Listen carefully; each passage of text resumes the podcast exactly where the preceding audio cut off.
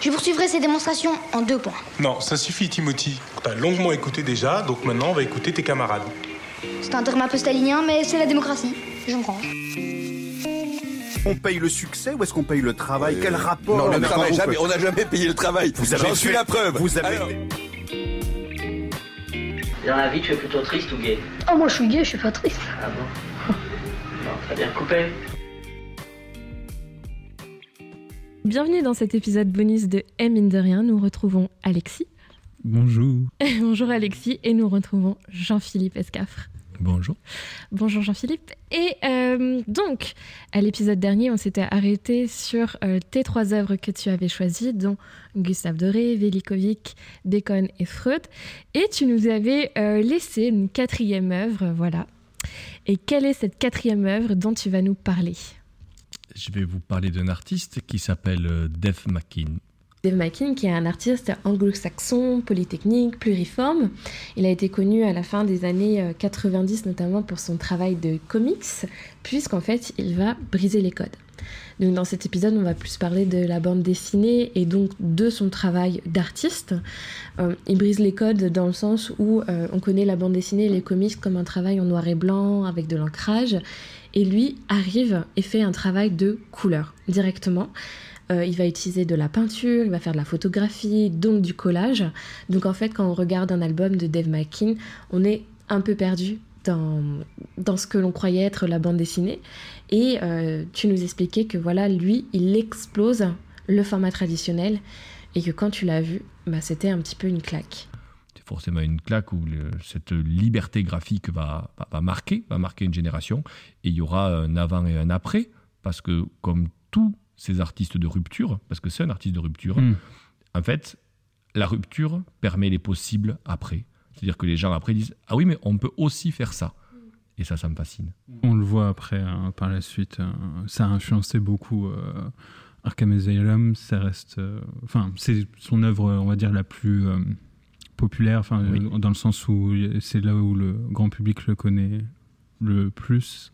Et euh, ça inspire euh, beaucoup de formats après. L'histoire, que ce soit l'histoire ou le, le dessin et euh, le graphisme, quoi. on le voit après. euh, dans les suites de Batman ou les. euh, Et ouais, puis il initie aussi quelque chose qui sera très populaire après dans l'industrie, c'est de dire alors qu'on était dans une logique de série, il amène le one-shot ouais, et il amène ce qu'on appellera plus tard le roman graphique, quoi. Hmm. C'est-à-dire la possibilité aussi d'avoir euh, des invités prestigieux et qui s'approprient complètement le mythe. Attends, c'est quoi le one-shot Le, le- le one-shot, c'est vraiment de dire que c'est un album qui commence et qui finit Ah, en un seul. Et parce que pour tenir le lecteur, il fallait faire une publication. Et la publication, elle amenait la répétition et ça sortait tous les mois. Alors que lui, il dit, je fais un album, ça commence, ça finit, et stop. Et là, ça change tout. Et vraiment, ça, c'est assez impressionnant. Et ce qui est le plus impressionnant, c'est que c'est un carton. C'est un carton euh, par... euh, les ventes sont excellentes. Bon, il y a Grant Morrison derrière, hein, c'est un album qui est majeur. Mais plutôt que de dire ah ben c'est génial, on va t'en faire d'autres, lui il dit non non, je, je m'en vais, je me casse, j'en Ah ai ouais. fait un, c'est ouais, super, euh, c'est génial, mais moi c'est pas ce que je veux faire moi. Moi je veux changer à chaque fois, je veux je veux faire d'autres choses. Et juste après qu'est-ce qu'il fait? Ben il s'allie avec un, un ami à lui, vraiment un scénariste, autre scénariste génial qui s'appelle donc Neil Gaiman. Et Neil Gaiman donc euh, auteur qui travaille déjà sur de- des séries comics, mais pareil, il travaille sur Sandman. Ça court sur euh, maintenant euh, adaptation Netflix euh, récente, mais euh, euh, pendant 20 ou 25 ans, en fait, il va faire une série autour de donc d'un personnage mythique et mythologique de, de Sandman, et il va faire venir plein d'auteurs. McKean, lui, dessinera pas Sandman, il fera juste les, covers, les couvertures. Et, euh, mais par contre, ils ont toujours eu une production euh, personnelle commune. Euh, donc, pendant ce temps, Neil Gaiman, lui, écrivait des livres, des livres particulièrement géniaux. Moi, je suis, un fan de, Neil Gaiman, de son écriture. Et, et ils vont produire Mr. Punch, qui sera vraiment une claque énorme euh, dans mon approche de la bande dessinée.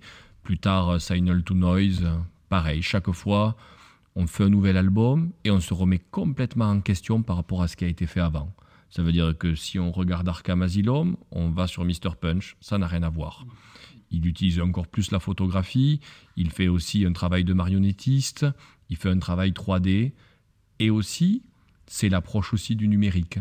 Un des premiers auteurs à utiliser Photoshop comme un instrument de création, donc la retouche d'image, et cette capacité aussi à dire tout est possible, Mm. tu peux tout faire. Mm.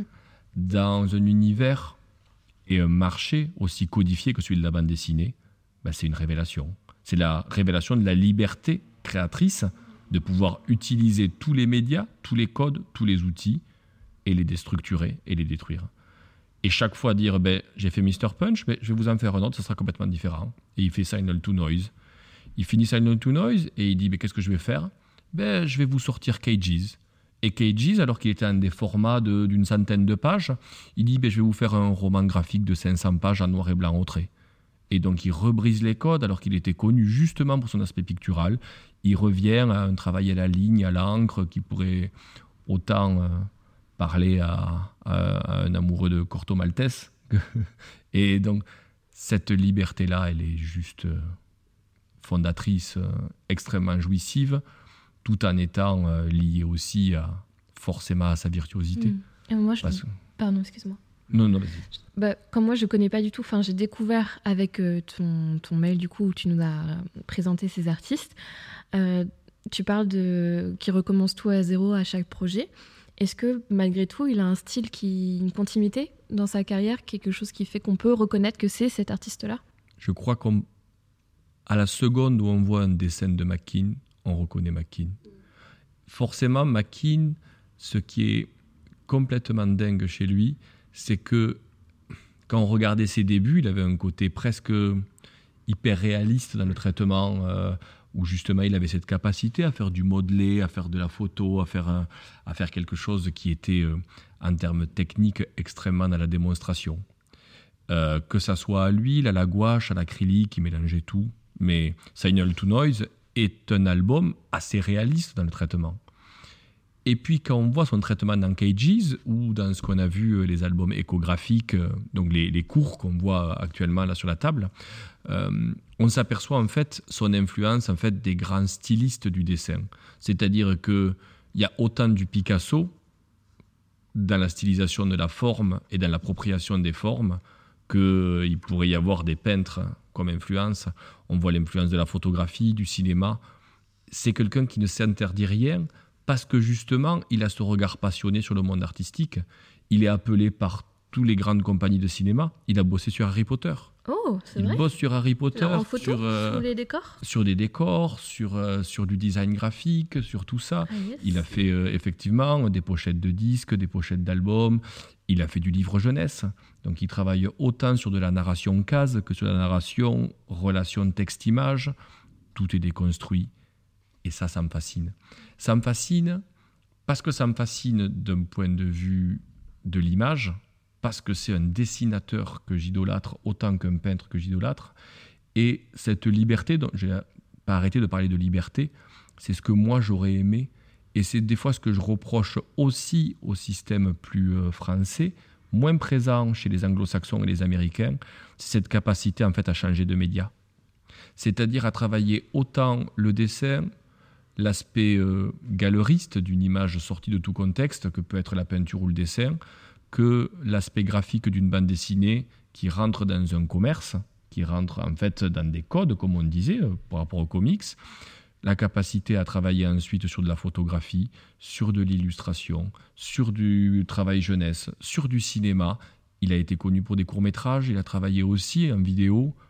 Ça, Tout ça en une seule vie. tout Ouais. ça en une seule vie, Et sans- c'est juste hallucinant. Il est, il est pas mort cet artiste. Absolument Il est pas, il doit avoir 55 ans, 60 à peine. Attends, il a 55 ans, il a fait tout ça mais c'est un truc de fou, c'est fou.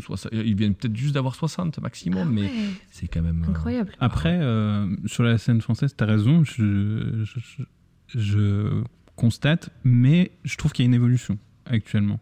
Il y a, moi, je vois l'exemple de Hugo Bienvenu, euh, qui, fait, qui a commencé par la, la BD et là qui est en train de travailler sur un film d'animation, qui a fait euh, du coup de l'illustration pour Hermès, qui ça sort, euh, commence à sortir un peu de ces cadres. On commence à voir certains artistes qui commence à, oui, à taffer sur plusieurs médiums et sur. Oui. mais c'est plus, long, hein. c'est, ça a été long, ouais. Mais ça a C'est- été long. on Je crois tout- que peut-être que aussi l'apport des salons du dessin ont permis à des gens comme ça de briser un peu ces frontières-là. Des, frontières qui étaient insupportables, quoi. Hmm. De dès qu'on faisait du dessin de stylisation, de dire « Ah, ça fait BD ». Cette phrase, c'est la phrase que je, Ouais. que je supporte le moins sur Terre. Ça fait BD, ça veut rien dire. C'est comme dire ça fait photographier ou ça fait cinéma. On parle d'un média qui est tellement large. Euh, c'est comme si on voulait résumer à une seule image un média comme la bande dessinée. Et c'est aussi nier l'histoire de la stylisation. On parlait euh, de Gustave Doré, euh, c'est comme si on disait Gustave Doré, ça fait BD. La bande dessinée n'existait même pas, et pourtant il était déjà dans la stylisation. C'est comme dire de Daumier, Daumier, ça fait bande dessinée. Enfin, non, on peut s'approprier Mm. la forme, même rentrer dans une caricature, caricature de la forme, pardon, sans être dans un rapport à la bande dessinée. C'est, la bande dessinée n'est pas la stylisation ou la caricature. Et c'est, c'est presque dire Ah, mais en fait, dès que tu stylises, Egon Schiele n'a pas existé. Egon Schiele faisait de la BD parce qu'il stylisait ou il déformait les corps. Picasso, qui a déstructuré complètement la forme et qu'on retrouve chez Dave McKean, serait, ferait aussi presque de la bande dessinée parce qu'il serait dans la stylisation? Non. La stylisation, c'est l'appropriation de la forme et du réel par la construction de nouvelles formes graphiques et le trait. Et c'est le fondement de notre travail de dessinateur, de peintre et d'artiste. Et ça, il faut le remettre au goût du jour à chaque fois. C'est euh, ça, tu vois. Et même, tu vois, on parlait des auteurs de bande dessinée que tu apprécies, mais un auteur comme euh, Cyril Pedrosa, Ah oui. actuellement, alors que c'est vraiment un des mecs les plus inventifs en bande dessinée aujourd'hui, a laissé de côté, en fait, euh, il, il- il a eu euh, un espace d'art du Nord qui lui a proposé de faire un travail autour du dessin. Et, euh, et il est en train de préparer, il rentre dans les salons de dessin, il est en train de préparer des séries uniquement liées au trait et non narratives. Et il est en train de briser toute cette relation qu'on peut avoir juste à l'image narrative et au dessin. Mais est-ce que justement, euh, d'a- d'apprécier autant un auteur comme ça, ça te fait pas, toi, penser à, à ce dont on parlait tout à l'heure, enfin dans l'épisode d'avant, euh, où tu disais euh, qu'on veut mettre les gens dans des cases et que toi, tu es à la fois peintre et dessinateur. Est-ce que lui, il n'est pas à la fois dessinateur, photographe, comme tu disais, ou même euh, Mais- réalisateur et... Mais ce qui est génial, c'est que il fait juste ce qu'il veut.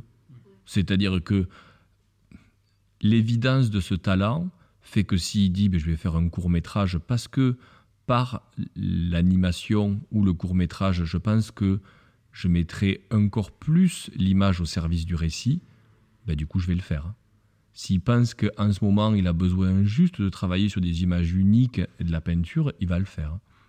Mais c'est ça la création c'est de se dire je pense que ça ça sert mon propos et que du coup ça le rend du coup plus fort et plus intelligible. Et ça ça fonctionne. Et moi j'aimerais avoir des fois le courage de me dire ben j'ai envie de faire un livre pour enfants. Et je vais le faire. Je vais m'arrêter de peindre juste là et je vais mettre mon trait au service d'un récit. Et puis je vais m'arrêter. Puis là j'ai envie de faire un court métrage ou j'ai envie de me remettre à la bande dessinée comme quand j'étais jeune sans qu'on puisse y trouver des formes euh, plus réductrices moins forte ou comme s'il y avait un art majeur et- des arts mineurs. Mm.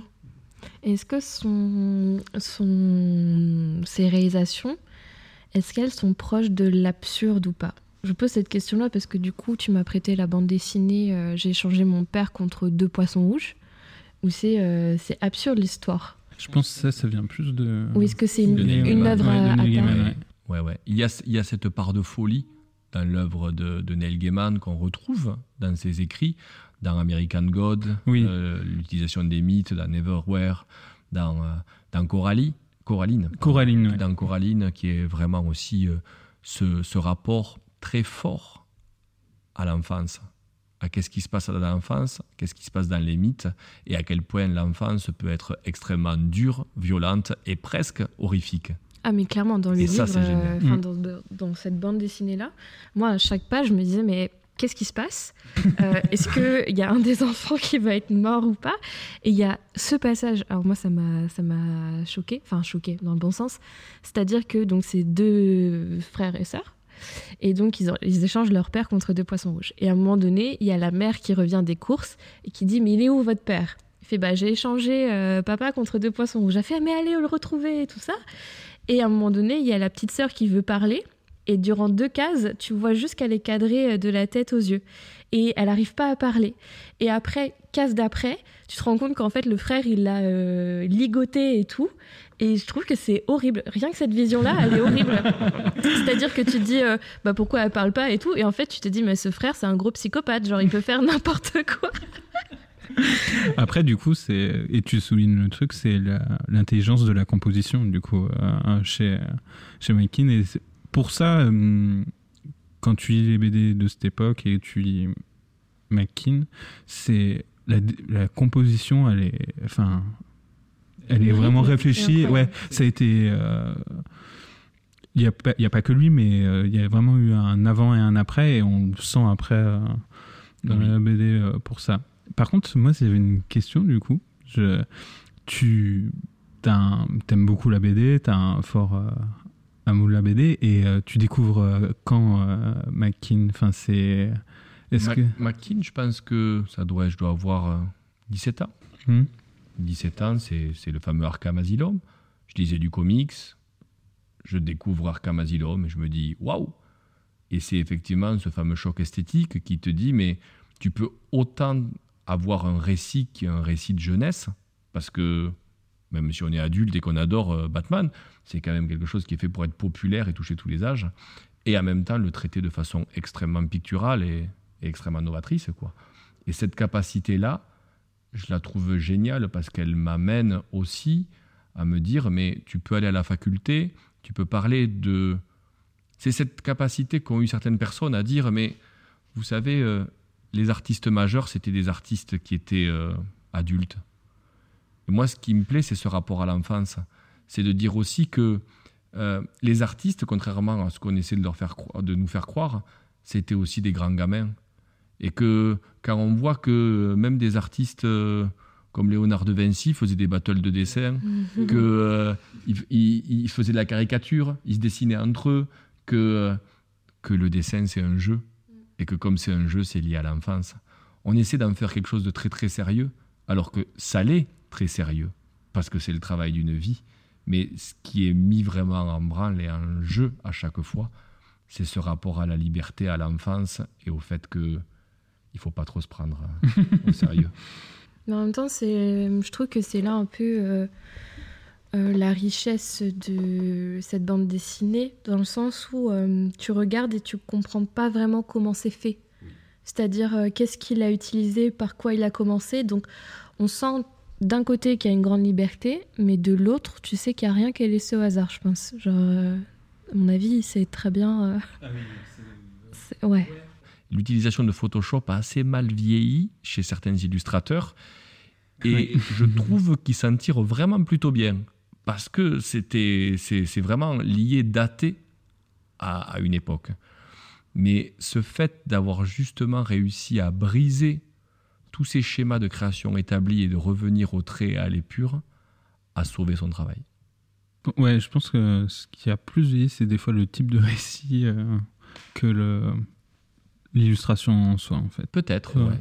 Puis Mais encore, euh, ça revient euh, un peu le. Peut-être, ouais. le- Puis c'était. les récits euh, comme ça, enfin, il y a des cycles, euh, comme on dit toujours, et du coup, ça revient à la mode, ou ça, vous pourrez relire aujourd'hui.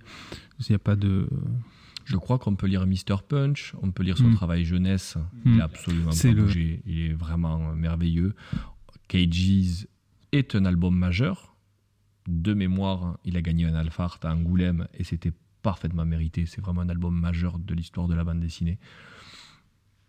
Plongez-vous dans Dave McKean, c'est que du bonheur. Alors du coup, si on veut se plonger, on doit lire quelle BD La première. faut commencer par la base. À la limite, c'est chouette de le voir de façon très chronologique. hein. On peut lire de façon très simple Arkham Asylum si on a envie de se dire mais j'ai envie d'un récit Batman, j'ai envie d'un récit d'aventure, j'ai envie de quelque chose qui est en même temps psychologique mais de l'aventure. Et si on a un rapport plus adulte, on peut lire Mr. Punch, on peut lire Signal to Noise et, finir par Cages, pas finir parce qu'il en a fait plein d'autres derrière qui sont fantastiques, mais Cages c'est 500 pages quoi. C'est euh, plein d'autres Ouais, c'est derrière. quand même là. C'est quand même un énorme pavé et une énorme claque.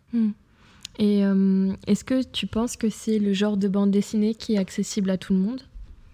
Dans Non. le sens où, euh, justement, comme on parle beaucoup de ces diverses techniques qui sont même mélangées au sein d'une même euh, bande dessinée, est-ce que tu penses que du coup c'est accessible à tous? Je crois que tout le monde devrait le regarder pour sa culture. Je crois que ce qui est chouette, c'est que justement, comme on disait, on peut, en lisant Mackin, on peut lire un comics. En lisant Mackin, on peut lire une bande dessinée d'auteur. Et en lisant Mackin, finalement, on voit tout de mélanger. On voit en même temps le populaire et en même temps la richesse de la création. Et je crois que si les gens lisaient plus de Dave Mackin en bande dessinée, ils n'auraient pas tout finalement euh, ces idées préconçues sur la création à la bande dessinée et sur finalement quelque chose de bande dessinée qui serait juste quelque chose lié à la jeunesse. Mm. Bien sûr, on l'a dit, que c'est lié à l'enfance, mais ça c'est un travail qui est parfaitement adulte Oui, clairement. et Bah, très euh, intellectuel. par exemple, depuis tout à l'heure, euh, le livre il est ouvert sur euh, un travail photographique et, euh, et abstrait. Et, euh, et du coup, en fait, j'ai l'impression que même si on n'est pas fan euh, d'une bande dessinée, je suppose qu'on peut en aimer une autre, comme le style est assez varié. Et échographique que vous avez juste en face là de, de- de vous, ouais. Mm. Euh, c'est ce qui est génial aussi, c'est de pouvoir voir une bande dessinée sans texte. Ah, mais attends, ça, c'est une seule bande dessinée? En fait, ça c'est une série de courts métrages, enfin de, de, de courts, d'histoires courtes en bande dessinée. Et euh, j'avais une autre, euh, une autre question à te poser, c'est est-ce que toi aujourd'hui tu, tu continues de faire euh, des découvertes en, en bande dessinée ou même dans la bande dessinée américaine plus précisément? Dans la BD américaine, j'aime beaucoup un autre plasticien, un peu plus dit plasticien parce que c'est quelqu'un qui utilise pas mal euh, le trait, la peinture mélangée, qui s'appelle Ashley Wood, et dont j'aime beaucoup le travail aussi. Et j'aime ce mélange entre le côté très pop, très populaire, euh, dans le sens où il bosse aussi sur des pin-ups, sur des choses qu'il arrive à, à- à remettre un peu au goût du jour, qui auraient pu être complètement un peu désuets et qui l'amène avec une fraîcheur et une plastique assez géniale. Donc ça, c'est quelque chose que j'aime beaucoup. Euh, dans, les, an- dans les auteurs euh, plus français ou euh, franco-belges, j'aime beaucoup le travail de Brecht Evans en ce moment. Je trouve vraiment très beau, très graphique. Les Noceurs est un album, je trouve, un peu magistral. Donc euh, ça, c'est... euh, Mais tu continues du coup la BD. euh, tu... pourquoi on devrait arrêter? Ah non, je dis pas ça. C'est moi, je suis convaincu. La bande dessinée, c'est comme, c'est comme si tu disais tu continues à aller au cinéma. Mais bien sûr, on continue de lire des livres, d'aller au cinéma et de C'est lire pour aussi euh, convaincre les gens. de la bande dessinée. Et si un jour je m'arrête, c'est que je suis devenu un vieux con. Donc c'est celle-ci ta grosse découverte dernière en bande dessinée? Je sais pas quelle est la dernière. Ouais, je crois que Brecht Evans, c'est une des dernières claques que j'ai prises en bande dessinée.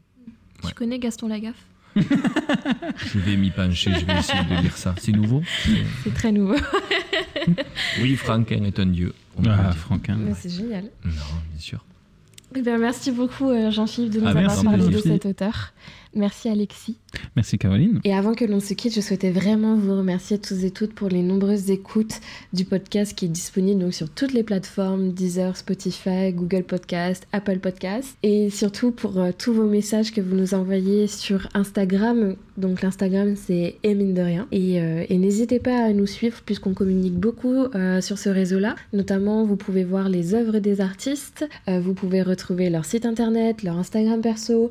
Vous avez aussi la sélection des œuvres qui nous ont choisies. Et surtout, bah, si ça vous intéresse, si vous êtes vous-même artiste et que vous souhaitez un jour participer au podcast, on serait ravis de vous écouter. On serait ravis euh, de découvrir aussi votre travail. Avec Alexis, on passe souvent, euh, quand il y a des petits vernissages, pour voir les, les travaux euh, et les œuvres des artistes. Sachez notamment que...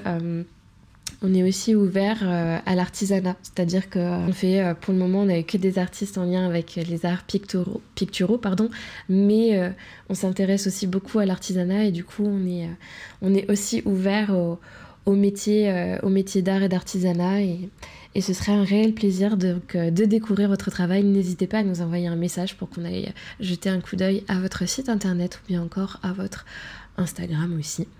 Merci beaucoup et à bientôt pour le nouvel épisode de Et mine de rien. Merci bien, messieurs, pour votre précieuse collaboration. pas de quoi. De rien. C'est toujours un plaisir. Au revoir.